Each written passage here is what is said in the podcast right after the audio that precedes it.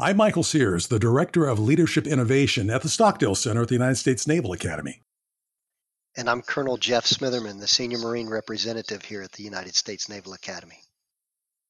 I'm in conversation today with Colonel Smitherman, and we're talking about the do over, specifically about the balance between getting the job done and carrying out your decision making to the fifth significant digit. We're going to hear a story about combat from the perspective of a Naval Academy graduate and a Marine artillery officer, Tommy Martinez. It's a story where Tommy had a significant responsibility as a Marine captain and as the fire direction officer in a gun battery during the first Iraq War. Colonel, you actually had time in the 14th Marines and commanded a cannon battalion in combat and shot prep fires, just like we're talking about here. Can you set the stage for us and tell us what it means to do that job, the job of the FDO, and what a 155 howitzer is? So, a 155 is the millimeter, 155 millimeter howitzer. It's a medium weight artillery cannon. And in, in this case, it was self propelled. Today, we use what is called the lightweight howitzer, still actually uses the same cannon tube that you found in those uh, M105 self-propelled howitzers, but it's the it's the caliber of the uh, cannon tube and the projectile that's fired. It weighs uh, 92 to 105 pounds, depending on the type of projectile, but uh, it's a capable weapon system. So, Colonel, tell me what an FDO means and, and, and who that person is. Yeah, the fire direction officer is a young second lieutenant or first lieutenant. He's one of he's one of eight uh, lieutenants within a firing battery, and sometimes he is fresh and green, straight out of uh, school at Fort Sill, Oklahoma. It, it, typically, the one with the best gunnery grades. Um, but uh, he is a lieutenant who is going to be the brain of that firing battery. It may be a senior first lieutenant or captain at the battalion level, but in this case, as a lieutenant, you show up and you'll typically go into one of three piles as a as a young lieutenant coming into the fleet: fire direction officer, guns platoon commander, which means you control the gun line and the emplacement of the battery, or um, liaison and fire support. So you attach yourself to an infantry or maneuver element. So that fire direction officer is is basically a young lieutenant who's going to own all the decisions, the organization, and the processing of firing data, as well as the communications to talk to higher and to supported elements. And he really does control the fires of that battery. I'll tell you that uh, it was really great hearing Tommy's story. Um, SP howitzers from Kilo 414 in Alabama transitioned into a HIMARS rocket battery. So they became Kilo Battery 214 and deployed with me as a Cannon Battalion. So I was a composite battalion in Afghanistan 2010 and 11. And so to think back to what was uh, a reserve unit that still exists today, but the transition from manual gunnery and, and what I grew up in uh, into what we uh, what we use today on the battlefield, uh, it was really just a great opportunity for me to think about uh, what the changes have been with technology, and then what are the things that are enduring when it comes to computing data, the chaos that comes into a fire direction center, and the young lieutenant who's making decisions about how to command and control those fires. That's a great description. Let's go ahead and listen to the story of Captain Tommy Martinez in Gulf One. I'm Tommy Martinez. I'm a graduate of the United States Naval Academy, class of 78. Uh, my warfare specialty, I went Marine Corps ground artillery as my warfare specialty. And uh, I remained on active duty till July of 1983 and remained in the active reserves of the Marine Corps until 1992. I'm a Desert Shield, Desert Storm veteran. My story goes from I was a fire direction officer, the FDO, to a 155 155 millimeter howitzer battery, a reserve unit out of Huntsville, Alabama, Kilo Battery, 4th Battalion, 14th Marines. We're a reserve unit stationed in uh, out of Huntsville, Alabama. And we got called to active duty the Friday after Thanksgiving, loaded on airplanes the following Monday. And uh, they flew us on, actually, they flew us on Trump Airlines from Huntsville, flew out all of our rolling stock, all of our howitzers. They, they transported all of that to Camp Pendleton with us. And while we were stationed at Camp Pendleton, getting doing our workups and getting our shots and just getting ready to go to Southwest Asia, we had to paint all our vehicles. All our vehicles were camouflage, green, black, brown, European standard camouflage patterns that you know all the NATO forces use. So literally, I went out into town and went to Home Depot and bought gallons and gallons and gallons of brown house paint and we spray painted our vehicles there at the motor park at the First Tank Battalion in Camp, at Camp Pendleton. They put us at First Tank Battalion uh, primarily because we were self-propelled howitzers, and the Tank Battalion was the only place that had a motor park that with concrete thick enough that could accommodate tracked howitzers. So they had us there. They they brought in the hospital corpsman to give us all our shots, bring our shot records up to speed. Fast forward the clock to February of, of 1991, just a, a couple of months later. Desert Storm is well underway. The air war is well underway.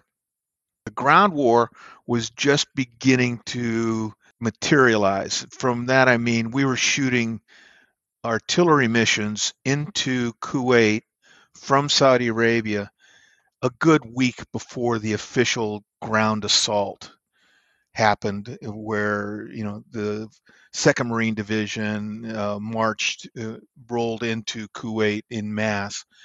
So we were we were firing at targets of opportunity. You know, it'd be a bunker here, a trench line there, doing mm, uh, artillery counter battery fire. So the Iraqi artillery would do their best to shoot at us and knock us out, and we would do our best to shoot at them first and knock them out. We had a couple of artillery duels. When the ground war actually started, they moved us into position. So we traversed over the top of the Saudi berm barrier that the Saudi Saudi Arabia had uh, erected between Kuwait and the Kuwaiti border, essentially they took bulldozers and they piled up sand into a large sand berm. Um, and so we we traversed that. We rolled through the gap in the minefield.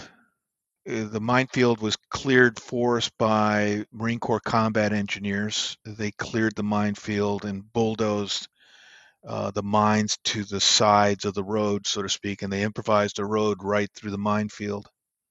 So we rolled through the minefield under the cover of darkness, and um, we we laid in our guns, positioned everybody.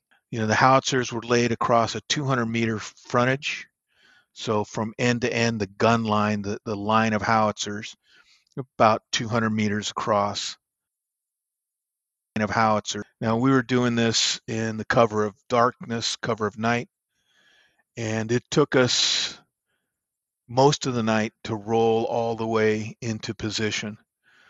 We we started setting in around two in the morning, and the guns were laid and ready to go somewhere around three o'clock, three thirty. We had a time on target mission called down to us for a 5:30 time on target.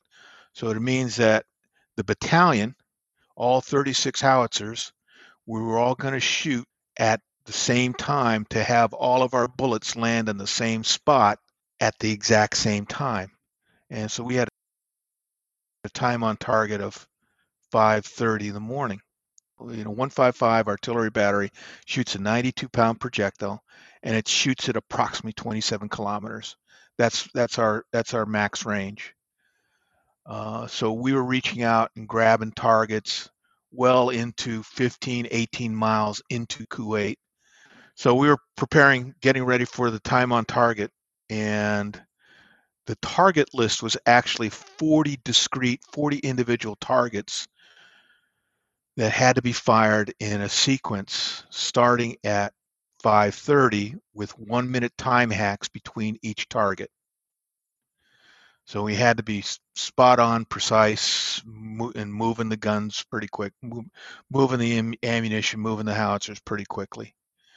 Well, when you lay a gun in, you're using um, a theodolite, and you start with a known point on the ground, and you measure the angle to the howitzer, the, the sighting mechanism on a howitzer, and it reads a, the angle back to you.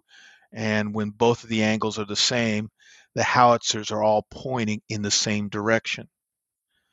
So when you lay a battery, the the idea is to get very very precise all of the howitzers pointing in the exact same direction that you want them to shoot now from there the howitzer can traverse right or left up or down elevate up or down but its starting point so that you have a point of reference is they're all pointing in the same direction so laying a gun battery is probably one of the most important things that has to happen prior to actually engaging a target the in the Fire Direction Center, we received a target list from battalion of approximately was, there were 40 targets that had to start with a time on target at 5:30 in the morning.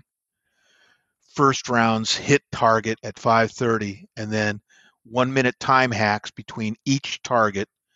40 targets, 40 minutes, and the the name of the game is stay stay on pace shoot the target, move to the next target, shoot the target, move to the next target, shoot the target, move to the next target. Well, in order to do that, we had to calculate gun data, how much to, how much to traverse the howitzers, right or left, how much elevation up or down to give them, so that they can hit the targets. And we had to we had to calculate data for each howitzer. So we had six guns, 40 targets we had to calculate 240 different target calculations. And this is in the days before GPS. So all of this was done by hand and by using a small Hewlett Packard HP 12 calculator. So we were working from three in the morning trying to calculate data, get it, get it to the gun line, get the information to the gun line ahead of time so that they know what fuse and shell combination to to get prepared. Uh, we were shooting point detonation, PD uh, detonation. We were shooting variable time, airburst artillery, uh, and the gun line had to know, you know, in what sequence, you know, which bullet was going down range. So we calculated all of this data and we got it to the gun line and then before we knew it 5:30 was creeping up on us so when 5:30 actually happened we pulled the trigger and our howitzers fired down range and we started going through the 1 minute time hacks with everybody getting ready shoot the next target 1 minute time hack get ready shoot the next target well we found ourselves we were falling behind because it, it was just taking so much time to transmit the data transmit the information. We're using wire, you know, sound powered telephones over a wire uh, wireline network that's laid on the ground, you know, on top of the sand. We were not using radios. We were not using onboard GPS systems on, on the howitzers. So the howitzers were manually manually sighted, manually shot, manually loaded, and our data had to get to the gun line with enough time so that they had enough time to load the next bullet, traverse the gun right or left, give the proper elevation, get ready for pull the trigger, and pull the trigger at the everybody pull the trigger at the same time. Boom, rounds go down range. So, anyways, we were getting, to be perfectly honest, we were getting behind. We were we were we were falling behind uh, the time hacks, and it was very very confusing, very very uh, shall we say, high tension, very animated inside the fire direction center. So we got through we got through the 40 targets. It wasn't very pretty. I'll be first one to admit it wasn't pretty, but we got through it. You know, we fired our last rounds and reported to battalion rounds complete. and uh, then we everybody took a big breath because it was exhausting, both mentally inside the fire direction center, calculating all that data, reading all that data to individual guns, and then eh, on the gun line they were they were moving fast, picking up the picking up a 92 pound bullet and manually loading it into a howitzer. Time, do that 40 times. Um, so the gun line, those guys were exhausted. So we've we've we got through it. We got through it. Looking back on it, it that was an awful lot of pressure to be placed on the fire direction officer, me, trying to trying to double check everybody's calculations, six howitzers, 240 calculations. That put a lot of pressure on the fire direction officer to double check that. Plus, there's an awful lot of pressure on that poor sergeant who is physically had a pencil in his hand and fire direction record in front of him, filling in the blanks of the info, you know, all the information for each gun, and maintaining a paper record uh, of what we shot downrange. That was an unnecessary pressure, I think, uh, unnecessary way to do it. If I were to do it over again, really, I, th- I think I would do I would do it over again by shooting single gun data single gun data basically said we calculate data for one gun and we transmit that data to all of the howitzers. So instead of all of the howitzers shooting individual data to hit a single point on the ground downrange, we transmit, we give them single gun data, and all of the guns shoot the same data, and their rounds actually land parallel downrange. Instead of a single point of impact, now they now they the bullets land or the shells land in parallel acro- across the target. But shooting single gun data would have taken a lot of pressure off that poor sergeant who was doing all the calculations and working his little tail off, and also would have simplified the actual fire mission. We would have been the right word would be crisper, more crisp in our shooting. We would have been we would not have fallen behind and we would have gotten through the, the target list, I think, much better. Looking back on it, I really think that by doing the right thing, doing the basics correctly, would have solved a lot of this confusion inside the fire direction center. By doing the, the basic things right and then doing the next right thing after that, I think would have solved a lot of the problems inside the fire direction center and, the, and the and the level of confusion that was going on. You know, in in the end, you know, don't let the pursuit of perfect be the enemy of good. So, Colonel, that's quite a story. So, 40 targets, 240 target calculations. Tell me what's going on at Dark 30 after moving a couple kilometers down the road when you've got to make those decisions about those targets?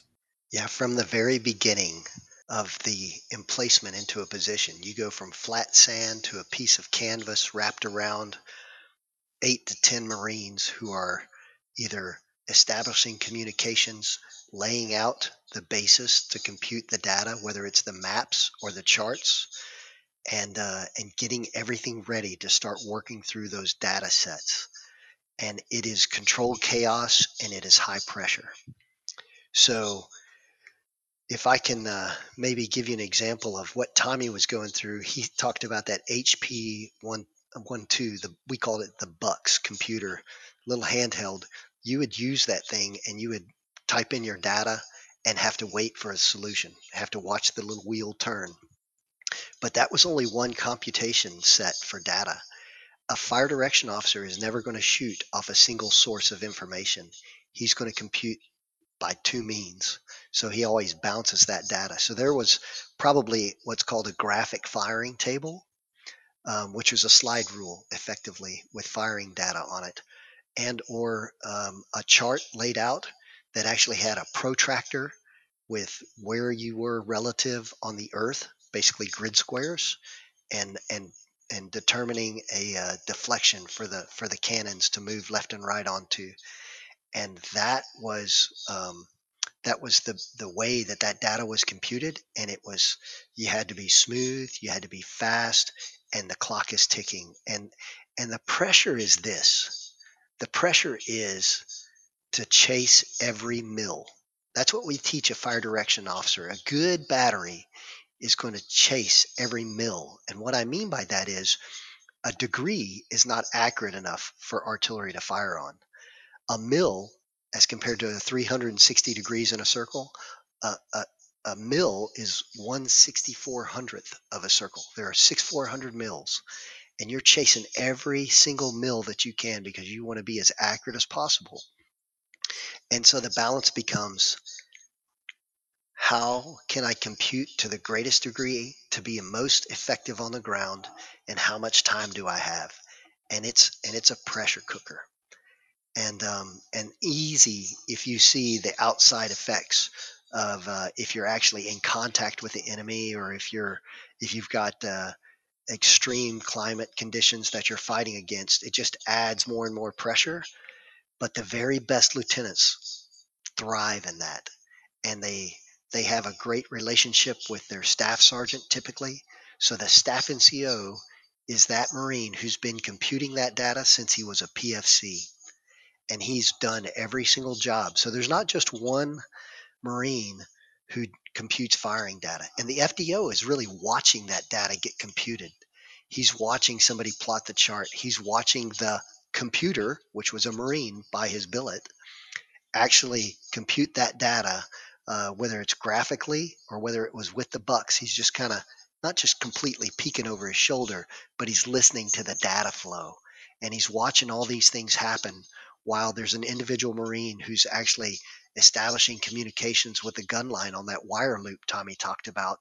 And, uh, and, and com will go down with one gun and he has to realize, hey, I've only got five guns now. I've got six. Oh, I've got up. Okay, how much time do we have?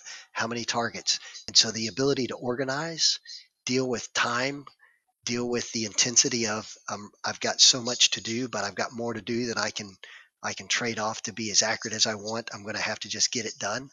That is that is regular in every single fire direction center. And every time we go out to train, we typically will put ourselves through that pressure piece. You know, I've always known that you artillery guys, not only being the king of the battlefield, but the smartest guys on the battlefield also.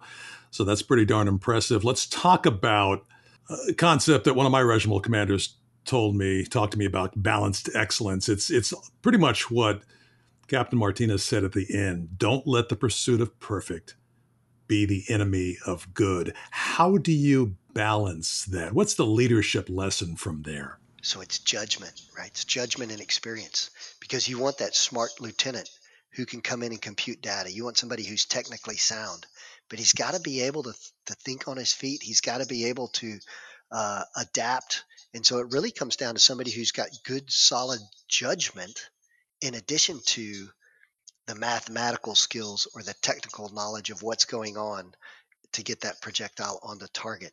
It comes from experience. It comes from trusting your Marines. If something doesn't feel right or look right, or one Marine, you can watch his watch his forehead crinkle up because he doesn't think that the solution he just got was right. Um, but how do you get that balanced excellent always comes down to time. How much time do I have to compute this data? I, I can share an example with you from my own experience as a young lieutenant, if you'd like. Yes, please.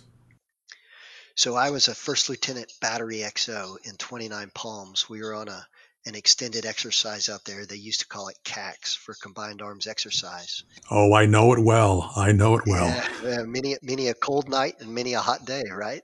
So um, we made a night move similar to this to occupy a position co-located with other batteries in our battalion because we were going to get what was going to be my first opportunity ever to fire DPICM, the dual purpose improved conventional munition, which is basically the bomblets mm-hmm. inside of a larger projectile instead of plain old high explosive.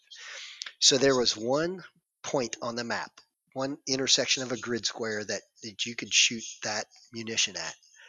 And um, and so we were making a night move to get in there, and um, our battery commander um, was there and he heard on the radio that a battery that had been there the night before right beside us was having trouble getting laid and safed in other words ready to fire.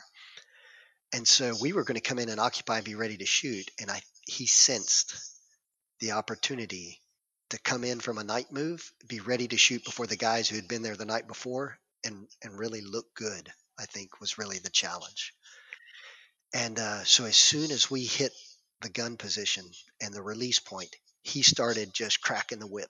Hurry, hurry, hurry. We got to get done. We got to get laid. Get the battery laid. Let's get the data computed. Let's report to the battalion that we're safe and ready to fire. And um, he had never fired DPICM either. So he was computing safety and data differently than, than he was used to. And he was he was smart, man. He was good, but he was getting squeezed by the boss. And um, and so that pressure of time to be ready was really being exerted on him by his battery commander. And and unfortunately, the end of the story was um, he computed the data correctly, but in the rush to uh, to be ready and and to, to get the first shot out, we ended up shooting first, and we had a fuse that was misset somewhere on the gun line, and it went off short of the target. So we expanded that impact area from one single grid to where it became a grid square at 29 palms. But it, but there was a firing investigation, right? No harm, no foul, because it was on top of a mountain. But um, but the bottom line is we, we had to answer the call on that. That's probably worth another story another time. But uh, it is about uh, the challenge of balancing perfection um, when you have time, but when you don't have time, what can you trade and still be safe and good and effective? It's about judgment. It's about knowing your job. It's about knowing your people. Thanks a lot for uh, this conversation. I know I've learned a lot. You know, I'm one of those guys who've been forward of your gun line watching rounds fly over me.